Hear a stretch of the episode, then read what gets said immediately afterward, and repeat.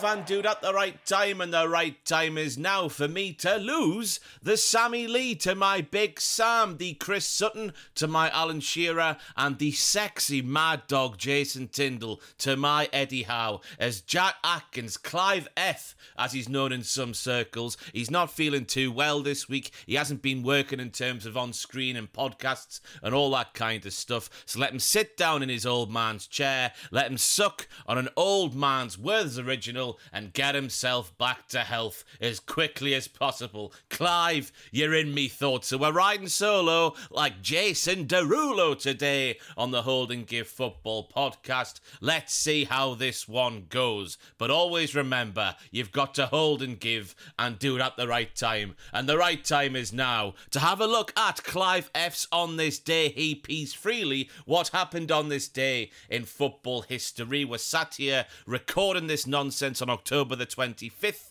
2023. And did you know that on this day, these notes provided to me by the illustrious Clive F, so thank you, Clive F, very much so. In 1961, England beat Portugal 2 0 to qualify for the 1962 World Cup. Burnley's John Connelly and Ray Pointer were the scorers. You don't get m- much more old fashioned names than Ray Pointer. Uh, this would be England's last qualifier for 11 years as they hosted in 66 and qualified in Mexico 70, of course, as the reigning champions. It's a solid start. I assume Bobby Charlton, rest in peace, more on that a little bit later, might have been involved in this game. I'm not sure. Yeah, he made his England debut. I don't even know why I mentioned him, but it's nice to see the England national team getting a win over a Portugal side that might have just included Eusebio. But once again, I don't know when his international career started, so I might be talking utter bollocks. In 1981, though, on October the 25th, uh, former Manchester City, Chelsea, QPR, New York Red Bulls, and Phoenix Rising FC winger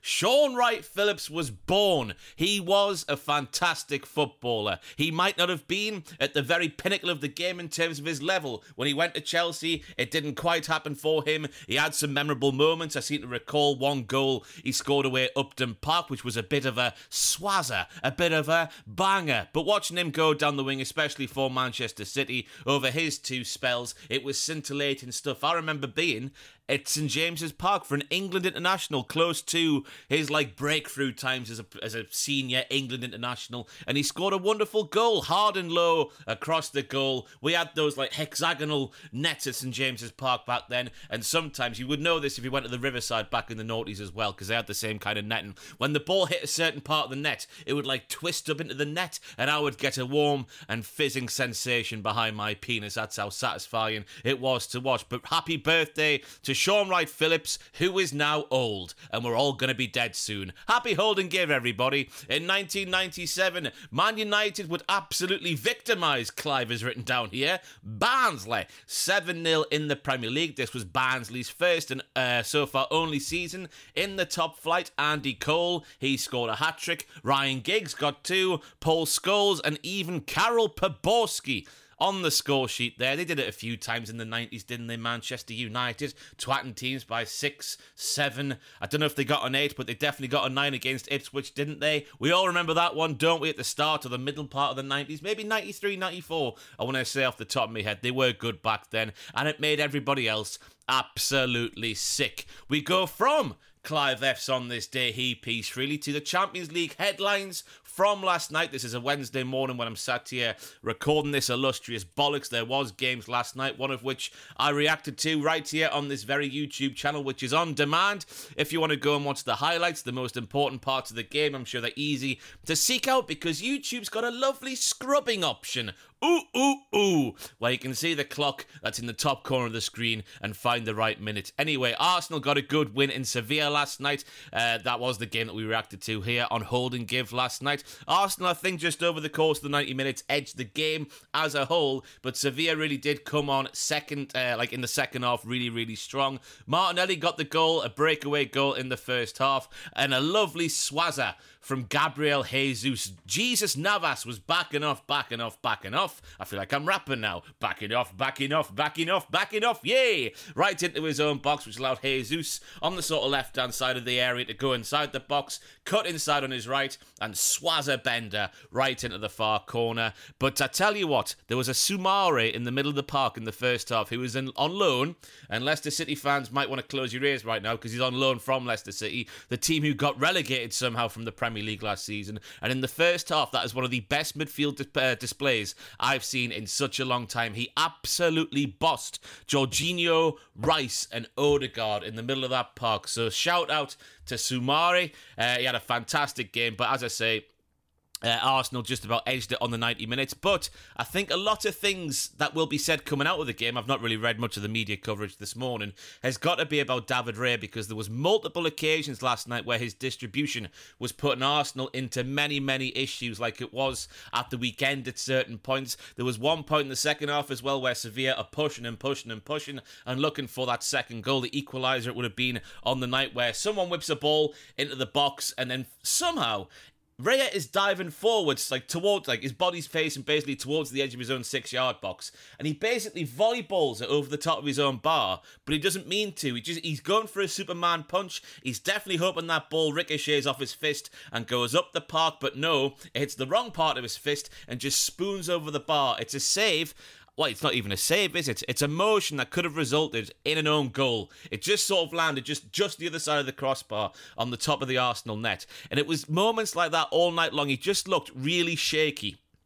Uh, but thankfully for him and for Arsenal, Sevilla's boxes into the box were largely quite poor last night, so he had a lot of like unchallenged claims to come and make inside the box. But those moments, I was saying it on the stream last night, David Raya has done a lot more wrong this season since the start of August, whenever the day it was when the season started, than Aaron Ramsdale did, and Aaron Ramsdale got dropped. Now, obviously in the press, I don't know if he's been telling the keepers a different thing behind the scenes. Mikel Arteta has been saying, "Oh, we've got two number ones here at Arsenal. I'm a revolutionary. I'm Mikel Arteta." But it's clear for all to see. Just because Raya has made more, not necessarily goal conceding mistakes, but he's made a lot more unsettling for the defence kind of mistakes, misplaced passes, little ricochets, and all that kind of stuff. He's made more of that than Aaron Ramsdale ever did, and Ramsdale got dropped and Raya has not. So the message that's sending to Aaron Ramsdale, unless it's a different one behind the scenes, as I say, I don't play for Arsenal. I don't know what's going on. It just seems really weird what Mikel Arteta is doing. If it truly was two number ones for Arsenal, I firmly believe right now, as we're sat here, Aaron Ramsdale will be playing on Saturday because David Raya is not looking very, very convincing at all. Anyway, we'll see what happens at the weekend when no doubt Aaron Ramsdale is on the bench doing his best impersonation of a seal. Arr, arr, well done, David Raya. I don't know why everyone's from Yorkshire, but there we go. All right, and is anyone else finding it out also last night in the Champions League? Is anyone else finding it quite funny how the saviours of Manchester United season, as we're sat here towards the end of October, have been Scott McTominay with a couple of crucial goals in recent times, and now Harry Maguire, who got the winning goal last night in their 1 0 win against Copenhagen. It was a lovely stooping header at the far post after he stole a run on his man. I was very happy to see Harry Maguire getting a goal, getting a good reception. It was just nice to see because I'm an England fan, and when Harry Maguire plays for England, he never lets England down. Yes, I understand the argument saying, well, he doesn't really play too much for Manchester United, therefore his form, it can't really deserve a call up to the national team. But there's no one outside of the players who are in the squad already who is really pushing Harry Maguire in terms of his place in the squad. He never lets us down. I was just happy to see him get a match winning goal last night after all the bollocks he has to put up with on the social medias and whatnot. And his mum making it worse for him. Shut up, ma'am. I can deal with this on my own. No doubt he probably said to her. Anyway, Andre Onana, much maligned, of course, made a fantastic stretching save in the first half, I think it was. It was a wonderful flying save. And then, of course, he was the other headline grabber last night with a last minute penalty save to his left hand side. Again, He's been shaky as houses. We all know this, but it feels like he's growing game on game on game. When he was making those mistakes, there was a game I watched recently. I think it was the one at home where McTominay scored the two goals against Brentford, I think it was. Was it? I can't remember. My mind's gone blank. But he made a couple of decent saves there after a little bit of a shaky goal that he conceded. I think it was against Brentford at Old Trafford. And now it just feels like he's really finding his footing and getting better, as I say, game on game on game. He is a quality goalkeeper. We all know that. In the season predictions on this channel, I was sat here while going, well, Manchester United's got to finish at least third. They finished third last year. They got the Golden Glove for their goalkeeper. There's no doubt about it, everybody. Andre Onana's a definite step up, step up on David De Gea. So thankfully, he's starting to prove that right, but very slowly indeed. And elsewhere in the main headlines from the Champions League last night, Ruud van Bellingham. I'm going to call him because the man is as prolific, if not more prolific, than Ruud van Nistelrooy. He scored once again for Real Madrid as they got past Braga in the mountains of Portugal. It's on the edge of the box for Bellingham. He's got time to pick his spot because he's the kind of player who has this magic ability to be able to make the time for himself when other players, like I don't know, Matt Ritchie's in me head. I don't know why. Might be a bit harsh on Matt Ritchie, but you know, players who aren't at the top level, they wouldn't have been able to find the time on the edge of the box, but somehow Bellingham does, and he controls it into the far corner. A lovely finish there. He continues to take the piss for Madrid, who had two goals disallowed uh, for offside last night, one of which was very tight indeed. But Bellingham now, in all competitions, in the first 12 games that he's played for Real Madrid, has got 11 goals. 12 played, 11 scored. Life is not fair how some people just have it all. And if he continues, I know I'm not the first person to say it, I won't be the last person to say it, but Jude Bellingham will be one of the all time greats if he keeps this up. He's unbelievable. His touch, his power, his pace, his finishing, his football arrogance. I'm stealing that phrase from somebody. Hopefully, it's not someone who is pretentious as Gordon Ramsay or Jake Humphrey. We all saw that clip on the social media this week, didn't we? If you have a problem in your life, everybody, just in case you didn't see the clip, I'm talking about, just sell your Porsche. So when you sell your Porsche, that'll allow you to go and buy a flat. What a pair of knobheads they are, especially Jake Humphrey, even though in his own mind he invented the podcast. So, Jake, thank you for inventing podcasts when you definitely did not invent podcasts. Anyway, Jude Bellingham, it's wonderful to see we go from the Champions League headlines to the headlines from Premier League game week 9. There's only one place to start. It was Chelsea Desmond 2 2. Arsenal. That makes no sense. It's like a full new name. It's Chelsea Desmond 2 2 Arsenal. Uh, Pochettino had never lost a home league game against the Arsenal, who might be guilty of walking the ball into the back of the net. We all know how it goes. Uh, they need to change the handball, though. Everyone knows this now. I know the arm is in an unnatural position for attempting a header. This is in the first half, but he's less than a yard away from Mudryk. This is Saliba. Of course, Saliba sort of steals in front of him. He gets a nick on the header. Saliba is basically touching Mudryk when the con- uh, the contact, contact, excuse me, is made by Mudryk, and it just ricochets off his arm. As a human being, how are you meant to jump? Without your arms going slightly in the air. There needs to be common sense approved, like sort of applied, sorry, and approved. Apply, approve this rule and apply common sense to heading and handballs in the box because you can't give a handball for a handball like that when you said it's not a natural position. But for every single human being, if you try and jump right now, you've got to get your arms to give yourself a bit of thrust. We all know this. I know there's a TikTok trend going around at the moment. We have to try and jump without bending your knees. That's where football going to be in 10 to 15 years' time when players are going to be attempting headers the way the rules are going inside the box for a handball. What is Saliba supposed to do differently there? And on top of that, to go back to Mudryk once again, I don't care what anybody says, he shanks that cross. That is not a shot. Yes, Raya is maybe a little bit advanced off his line, but there's absolutely no chance in hell that Mudryk has meant to put that over his head into the far corner. Yes, he might take a couple of looks before the ball gets to him, I think,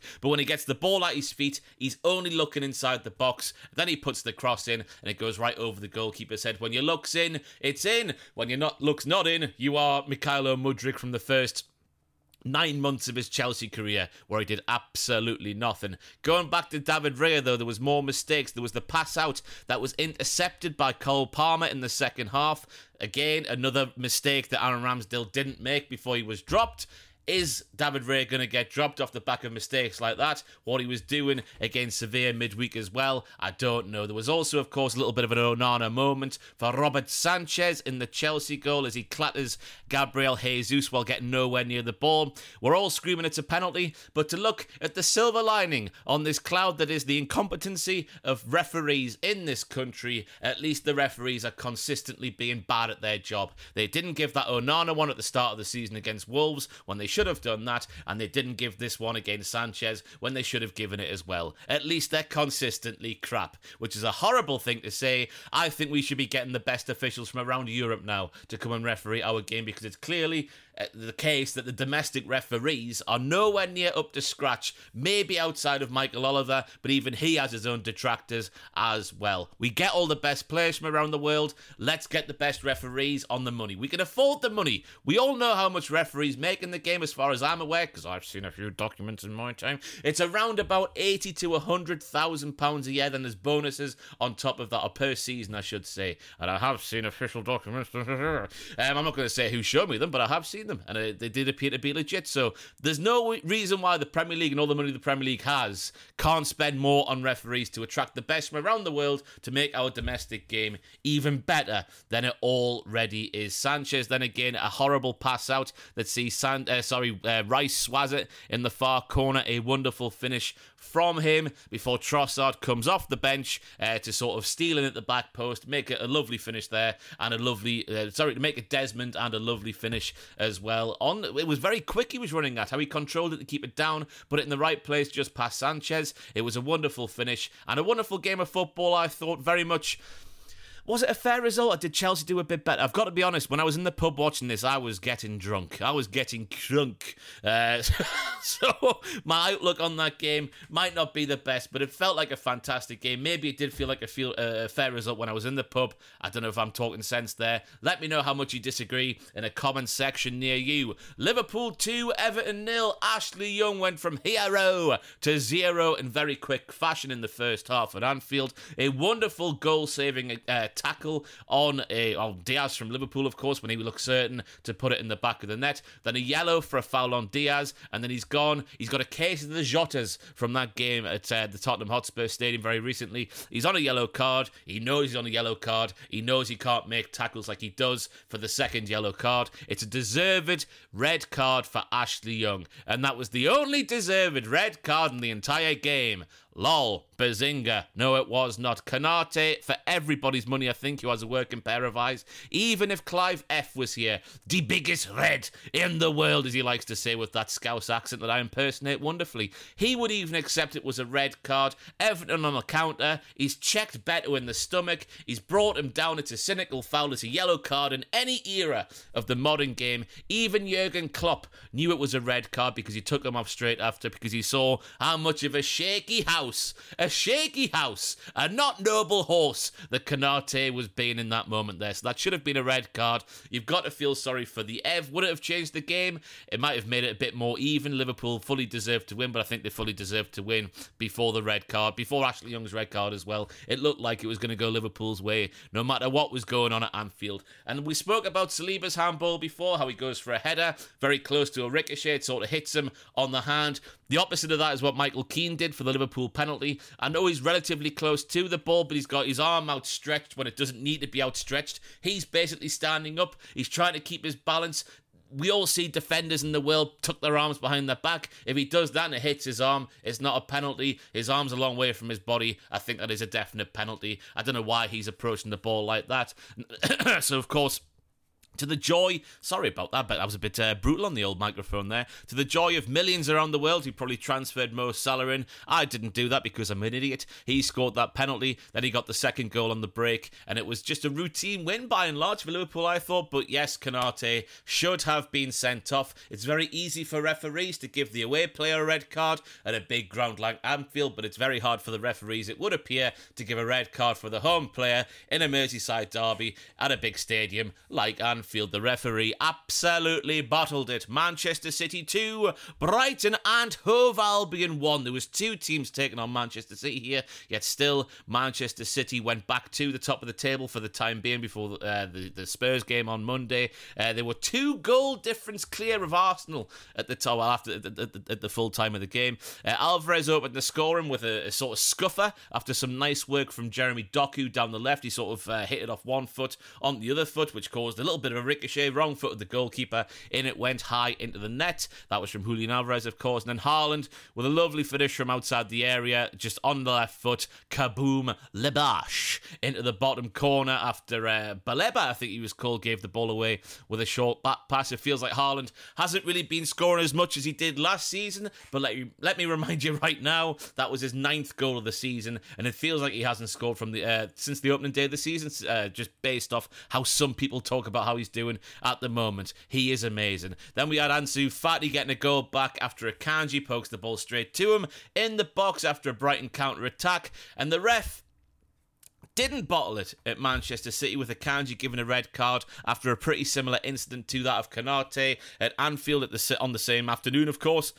Fair play to the referee for not bottling it. Big ground like the Etihad, you got to have a set of bollocks. Just do it. I can't believe Konate got away with it. But Manchester City looked like deserved to win the game on the afternoon. They're keeping the title race very interesting indeed. Losing games at the right time, winning games at the right time. It looks like at the moment it's a three horse race. And who would have thought that at the start of the season, given what Spurs were going through before we even kicked the ball? Sheffield United won, Manchester United two. I can't remember most of this game because at this point on Saturday, I was absolutely sloshed. McT- I'm even sloshed now. I can't even talk. McTominay with a little scuffed volley to open the score. I'm not sure how that went in, but it did go in, so fair enough. Then there was a stone wall penalty for Sheffield United. You can't have your arm out like that for that long when a cross is coming into the box from so far away. It was very much like Michael Keane, the penalty Manchester United conceded here with Oli McBurnie sticking it away in off the beans. It was a lovely penalty. You don't save those, no matter who's in the goal goal. What a strike it was in off the beans on toast.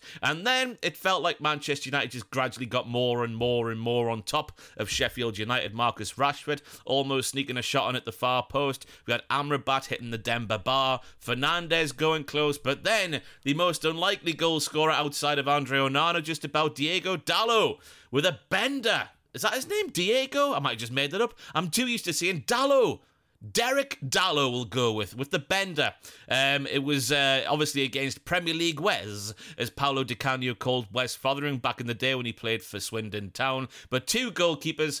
Well, no, I'm going to take that back halfway through saying it. I reckon Wes will feel like he could have done better. Premier League Wes definitely got a hand or two to that shot to sort of tip it onto the underside of, of the Demba bar to put it in the back of the net. But fair play to a right back who doesn't score goals for trying a shot from that far out. But that was the difference between Sheffield United and Manchester United as Man United continue to grind out these results. The jammy, jammy bastards. Other football headlines from the week Newcastle manager Eddie Howe says he expects Sandro Tonali to be available for tonight as I'm sat here, the Champions League home game against Borussia Dortmund. Uh, as we're still sat here, it hasn't been confirmed. He's awaiting news of investigations into alleged betting offences for which he could face a lengthy ban. I've seen reports saying it, it's going to be 10 months uh, sorry, I got an update from Craig Hope just before I sat down here, who is a journalist who covers Newcastle United. It's going to be a 10 month ban, which has been agreed, but the details of this ban are still being ratified. It looks like his season is over,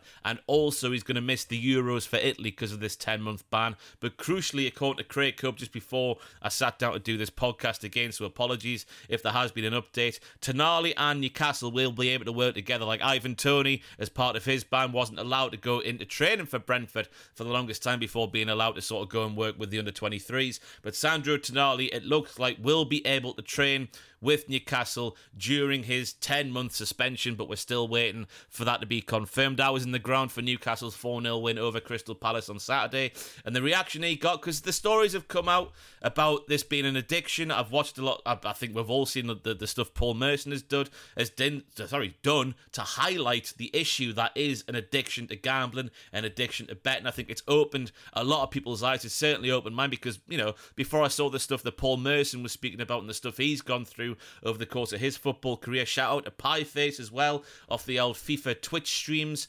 Um, when you would see someone getting punished for gambling, you just think, oh, it's, it's, an idiot with too much money who's got nothing to do with their spare time better than to try and just waste their money because they don't care, do they? Money means nothing to you when you're a Premier League footballer, you've got that much of it, but that's just not the case. So if it is a legitimate thing that Tonali's going through, uh, a horrible sort of addiction to betting, there was reports and interviews with people who knew Tonali when he was young where he showed these patterns of behaviour, uh, sort of being addicted to betting. So hopefully he gets himself right. He's certainly got the support of every single Newcastle United fan. The app, the uh, ovation he got when he came on, when even when he came to warm out, was absolutely spine tingling. It was wonderful to see. He's been uh, withdrawn from Italy's training camp, of course, just to you know flesh out the picture. And uh, Zaniolo from Aston Villa was also withdrawn from Italy's squad as well for the games against Malta and England. Um, he joined Newcastle in July for 55 million from Milan. A lot of eyebrows were caught, sort of raised at the time, thinking, how have Newcastle signed AC Milan's captain after AC Milan not only won the league not too long ago, but also got to the semi finals of the Champions League, which leads me to believe maybe there's a chance that AC Milan knew and they thought, well, we know what's going to happen soon. We might as well get him off the books again. This is just me speculating. I don't know any of this for fact. If that is the case, that's a shimmer hope for Newcastle to get something there because that's just not morally right, is it? It's weird. And it's, I know there'll be people going, well, Newcastle fans speak about morally rightness and all that sort of stuff when you've got the owners that you've got. But, you know, this is the isolated situation I'm talking about here. Um, so leave those comments alone. I know what the issues are. You don't need to tell me. I've heard them a million times now. But anyway, uh, on Tuesday, just to add more to this story, Juventus midfielder Nicolo Fagioli uh, was given a seven month suspension by the Italian Football Federation for breaching betting rules. It's sort of a similar thing to what Tonali's going through as well. Fagioli had five months of a one year ban suspended and was fined £12,500 euros, which is around £10,800. And he also agreed to a therapy plan of at least six months to tackle his gambling problem. And I've seen also a lot of people compare how Brentford dealt with Ivan Toney compared to how Newcastle, I guess, have been allowed to deal with Tonali to a certain extent because of the ban not being sort of uh, finalized like as quickly as Toney's was. Because there was that picture of Toney where he's just sort of stood in the tunnel in the, during the first game after his ban was announced, and then Newcastle, you know, letting Tonali go around the pitch and stuff. It's not Newcastle Newcastle's fault that the bans have been handled in different ways. I'm sure that if Brentford had that time again and news broke about Toney's suspension before it actually happened, um, they would have done something similar because that's the sort of thing football clubs do. They're human beings at the end of the day, and T- Toney and Tonali, for me, there's no difference there. They've clearly both got an issue, even though I think Toney was trying to say he was taking the flack for somebody else during that interview with that lad off Dragon's Den, who I've forgotten the name of. I apologise. The uh, the Diary of a CEO, I think, is the podcast name, where he said that. But yeah, they're, they're human beings, the pair of them. I hope that Toney's got the help he needed. I hope Tonali get the help he clearly needs as well,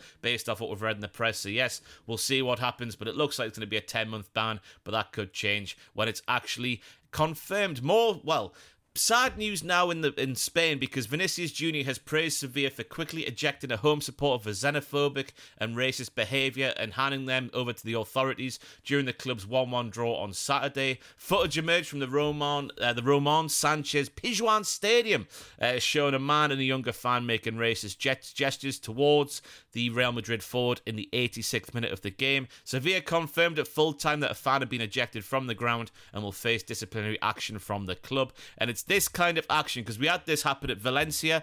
Uh, I think it might have been earlier this year or certainly last year. Within the last 12 months, I'd say, maybe even a little bit further. And the punishment that was given to those fans who had clearly offended in the worst way possible racism, it wasn't a punishment that fit the crime. But now, with Sevilla coming out saying that they will face disciplinary action from the club, hopefully it's a ban and a punishment that will fit the crime. It's got to be a lifetime ban from the stadium. It's got to be as severe as that because severe it's severe. If it's as severe as that, then people who were around this guy at the time, might have thought, ah, well, you know, it's our culture. It's, it's not that big of a deal. They'll say it's a big deal and they'll stop doing. That's the only way stuff like this is going to change. Then, of course, I guess the biggest news of the week comes with two deaths, unfortunately, from the world of football. Everton chairman Bill Kenwright, CBE, he passed away yesterday as I'm sat here recording at the age of 78. In his 19 seasons as chairman of Everton, Everton secured 12 top eight finishes. What would they give for one of those now, including a top four finish? Finish in 2005,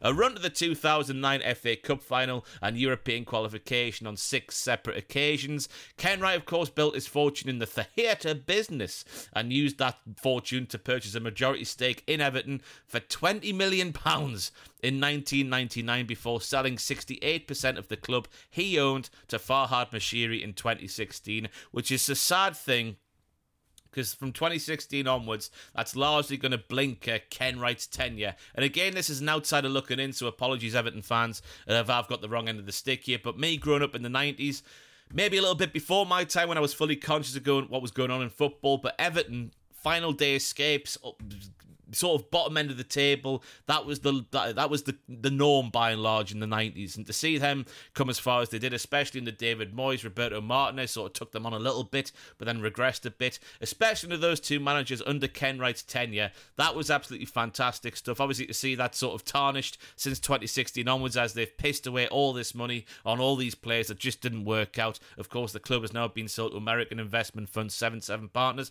so who knows? That could have been the best part and gift that Farhad Brad Moshiri and Bill Kenwright could have done because Kenwright was still involved in the football club. He used to get lots of abuse when he was sat there in the ground, of course. It, it, it did all go west, I do accept that, but I think that period of time, especially over, because obviously Everton were one of the bigger clubs in, well, they still were one of the bigger clubs. I mean, one of the most successful clubs in the 80s, of course. You think Andy Gray being up front and Gary Lineker. But you go to the 90s when I was growing up, and it was a struggle for them in the Premier League. And there was a couple of times where relegation was a proper, real possibility, as it is now as we're sat here in 2023. But that period of time, especially I want to say, from that 04 05 season, I know they had a little ups and downs here and there, but up until David Moyes left, Roberto Martinez's first couple of years, that was some good times for Everton fans. As a Newcastle fan, I was sat there looking at some of the stuff they were doing, envious at the success they were having. Because, uh, you know, Everton and Newcastle are sort of similar stature clubs. I'd say, obviously, Everton's had a lot more recent success than Newcastle in the 80s and 70s and whatnot. But uh, I used to look on with quite envy at what David Moyes was doing back then. So Bill Kenwright, I think, passed away at the age of 78. He did a proper good job at the Ev until the very end. So hopefully that doesn't tarnish his legacy too much. And speaking of legacy, probably the greatest English footballer of all time passed away this week as well. I was on the concourse at St James's Park enjoying a beer at half time when the news broke on the screens in there. So Bobby Charlton passes away at the age of 86. Obviously, I said this on the live stream that we did last night. I was born in Ashington, which is where Bobby and Jackie, uh, Jackie Charlton and Jackie Milburn uh, we're all born and raised. I was born in Ashington Hospital, so I had a like nice kinship, a nice feeling about Bobby Charlton every single time I saw him, knowing that maybe English is like England's greatest ever player, one of the greatest players the world ever seen, most iconic haircut, football's ever seen with the comb over, which used to fly when he was flying down the pitch towards a goal. Uh, knowing that came from where I came from, there was always that nice warm feeling about Sir Bobby Charlton, even though most of his professional career was spent with Manchester United. 758 games, 249 goals over a 17 year career, uh, where he won the European Cup, three league titles, and the FA Cup. He also won 106 caps for England, scored 49 goals. He won, of course, the 1966 World Cup played a massive part in doing that as well. He was the linchpin of the midfield, or the attack, you should say. He used to break from deep. We all know the goals. He would score left foot, right foot. He could twat the ball as hard with either foot. He was an unbelievable player who you would think would have thrived in many eras of the game. Um, I don't even know who to compare him to in, in modern day terms because I don't think there is that kind of player. Maybe Maybe it's a bit of Bellingham now. Maybe it's a bit of Bellingham. Maybe, maybe Bellingham isn't as direct as what Bobby Charlton was. It's really obviously hard to compare a footballer who retired in the early 70s compared to a footballer who was just really getting going in the early you know 2020s um, but that's the name that springs to mind when I think of a true modern day player maybe Lampard as well that Lampard was a lot more slower and I guess less dynamic that's not to say that Lampard wasn't dynamic, but you look at that footage of Bobby Charlton, and it was just literally head down, go forwards in a straight line, twat the ball as hard as you can when you can, and score a goal. And of course, Bobby Charlton achieved all of this after the Munich air disaster in 1958, where famously his unconscious body was pulled from the wreckage by teammate Harry Gregg. Obviously, I think eight teammates of Bobby Charlton's died in that uh, horrible, horrible incident there on the runways in Munich, where there was snow on the tarmac and they tried to take off and then try to take off again. And it all went horribly wrong. So not only reco- I mean that career without that happening is miraculous, but the fact that did happen in 1958, you know, eight years later he's win, winning the World Cup. Ten years later he's he's the leader of the rebuilt team who wins the European Cup. It's a career that will obviously I think never see the likes of again. So rest in peace, Bobby Charlton, Northeast icon, Manchester United legend, one of the greats of the game. So it was a pretty sad news week in the world of football. But of course, after the new segment on this here Hold Gear Football podcast, we go to the highlight of the week, which can be only one thing for me, and that was from Mexico. I don't know what team it was. All I know is it was in Mexico. I've seen several tweets, I've seen several news articles. No one appears to know what the team is. So if you do know, I know that we do have at least one viewer who is in Mexico. So if he knows, please let me know. But halftime entertainment can be a bit hit and miss at football grounds up and down the country over here in England. I don't know what it's like in places around the world for the domestic game, but in Mexico, basically, it looks like you have to try and score a goal or maybe get to the goal line from the halfway line while evading a series of like an obstacle course. And right at the end of the obstacle course, there's several lads with lassos who don't hold back. So just search Mexico lassos and you'll see what I'm talking about on Twitter or whatever, whatever social media platform you use, because it's absolutely fantastic. People's lives are in danger for something they signed up for in the name of entertainment, and that is never not funny. People with the lassos do not care. They pretend they're horses. They throw the lassos. They hook it around whatever part of body they can get, and they pull it as tight as they can, as quick as they can, and the people go down, and it looks like it kills. That is what halftime entertainment should be. It is absolutely fantastic, scintillating viewing, but I would feel unless they're signing waivers before this actually takes place. A massive legal headache potentially for that football club, whatever club it is. If you do know, let me know in a comment section near you. We go on from the highlight of the week, of course, on the Hold and Give football podcast to the Darren England and Daniel Cook Memorial Twat of the Week segment. And just before I say who this Twat of the Week is for this week, uh, leading up to October the 25th, 2023, I think it's time we introduced a five minute ban. I think I saw Bianca Westwood, former Sky Sports um, Soccer Saturday, you know, roving reporter, say this on Twitter. It's about time we introduced a five minute sort of like a. It's like a sin bin, but it's a care bin because players are getting care for what is potentially a serious incident. Head injuries, we know what we're talking about here. It's time to introduce a care bin, which is like a sin bin, but instead of just being put in an area and forced to settle the game, you receive care that you actually really need. That'll stop people doing what Zaniolo did for Aston Villa over the weekend, making a mockery of the law, making a, a lockery, making a lockery of the football on pitch law. Let's leave the betting alone, just in case he gets found out to be, you know, guilty as well, but uh, I think he might be already. Might be talking nonsense, but you know what I'm trying to say. He's seen the what the protocol is for the head injuries on the pitch. He's trying to take advantage of that for the sort of advantage of his team, which is not in the spirit of the game. It's absolutely awful. I'm sure every football fan who doesn't support Aston Villa was irate watching what he did at the weekend there. So bring in this five minute care bin where you're forced to go through certain things, which will stop people pretending because obviously five minutes is a fair portion of the game to be down to 10 men and that's the only way I think we'll stomp it out the game. So Zaniolo is the twat of the week.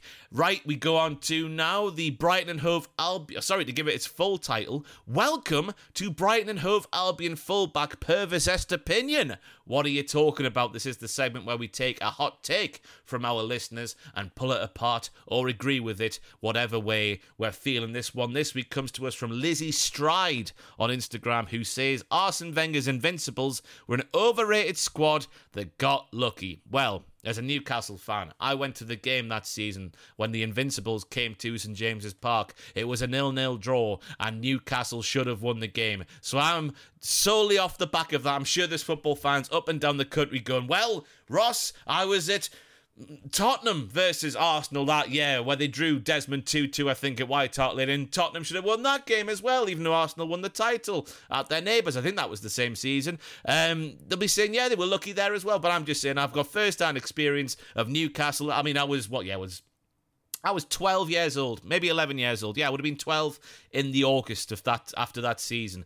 And even I knew back then that Arsenal got lucky. I remember a save that Lehmann made on the stretch off Bellamy at the front post, I think it was. My memory's getting worked overtime here. But yes, I'm not going to say that Arsene Wenger's Invincibles were overrated because they were an unbelievable team. That was classic Barclays, that Arsenal versus Manchester United feud at that time, the battles they would have, Keane versus Vieira, the managers didn't like each other. Gary Neville was also there, probably speaking like this. Oh, Sylvain Wiltord, I'll tackle you really hard. I've made him sound a bit like salad fingers there. But yes, that was the Premier League for me growing up, so I'm not going to say that overrated. That was for my money, even though I think Pep Guardiola and maybe Klopp as well has, has taken on the, the quality at the very top level to a different level. But that the battles they would have, you just don't get that kind of football anymore. They were not overrated, but just that one game and potentially more when people leave a comment in the comment section near them, they got lucky at St James's Park and they should have lost the game, and therefore their invincibility. We move on now as we fly through the uh, the hold and give uh, Uh, football podcast this week.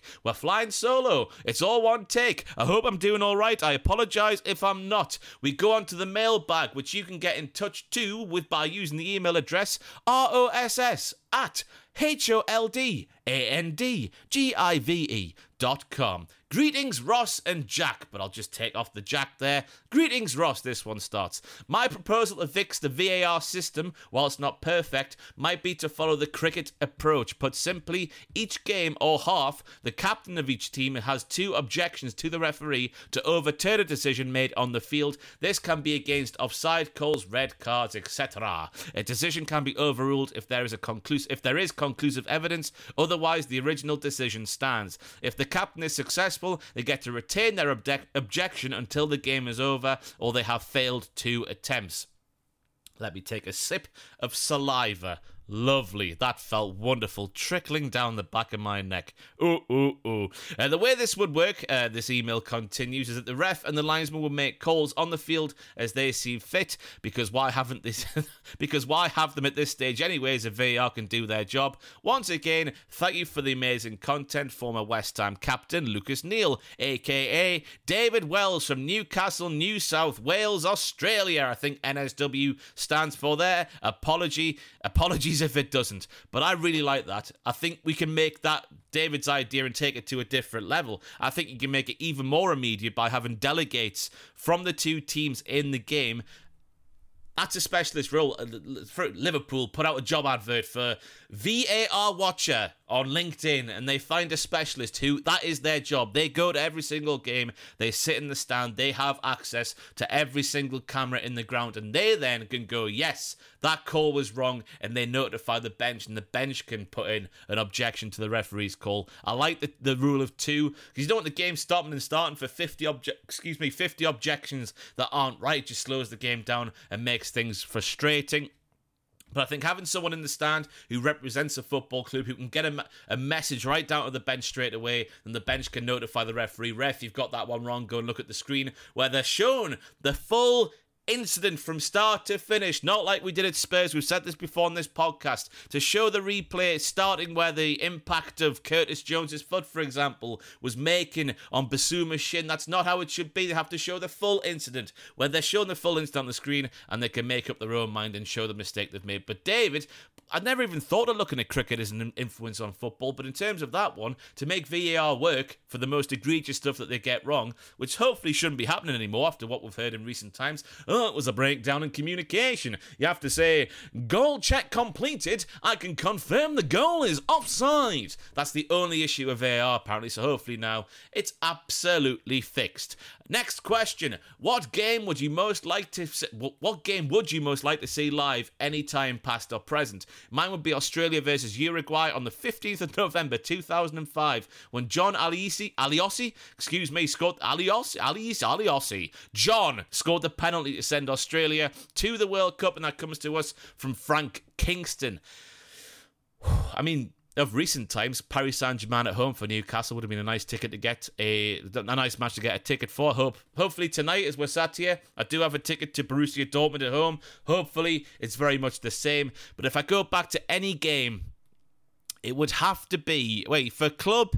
It would have to be the 5 0 at home to Manchester United. That would have been electric to be at. That would have been the pinnacle of football. That would have been everything you become a football football fan to see when your team is playing football. In terms of nationally, I would love to have been. Oh, such a hard one internationally. I mean, the obvious answer is the World Cup final. Who's not going to say that? So, yeah, the World Cup final. They think it's all over. It is now. You know what I'm talking about. The next question comes to us from Luke Flair. So Luke Flair, 931-87750 on the X.com machine, who basically asks, lads, there's been a bit of the season gone now. Who are your top four predictions? Just to run you through the current top four in the Premier League. Spurs have played 9, 23 points. Manchester City have played 9, 21 points. Arsenal have played 9, 21 points. Liverpool have played 9, 20 points. Then we've got Villa on 19, Newcastle on 16, Brighton on 16, Man United on 15, West Ham on 14, and Chelsea on 12. I'm going to lock mine in right now. I can't remember what my top four was at the start of the season, but I do think that the, the final league table will be Manchester City top, Arsenal second, Liverpool third, Spurs fourth. I think I look at that group of teams outside the top four, and every single one of them, apart from Chelsea, are involved in European competition this season. So I think while they are competing on a Thursday night and a Sunday, Spurs this season obviously can just focus on the Premier League, and I think that'll see them through to finish in the top four because momentum's a wonderful thing in football, as we all know. You go back to Leicester winning the Premier League, they just kept going and going and going. Everyone's saying, "Oh, this week they're going to fall off. Oh, this this week they're going away to the Etihad. There's no chance they're going to win that." Then Riyad Mahrez pisses on Manchester City's chips. So I think Spurs are looking good. I expect Spurs to strengthen a bit more.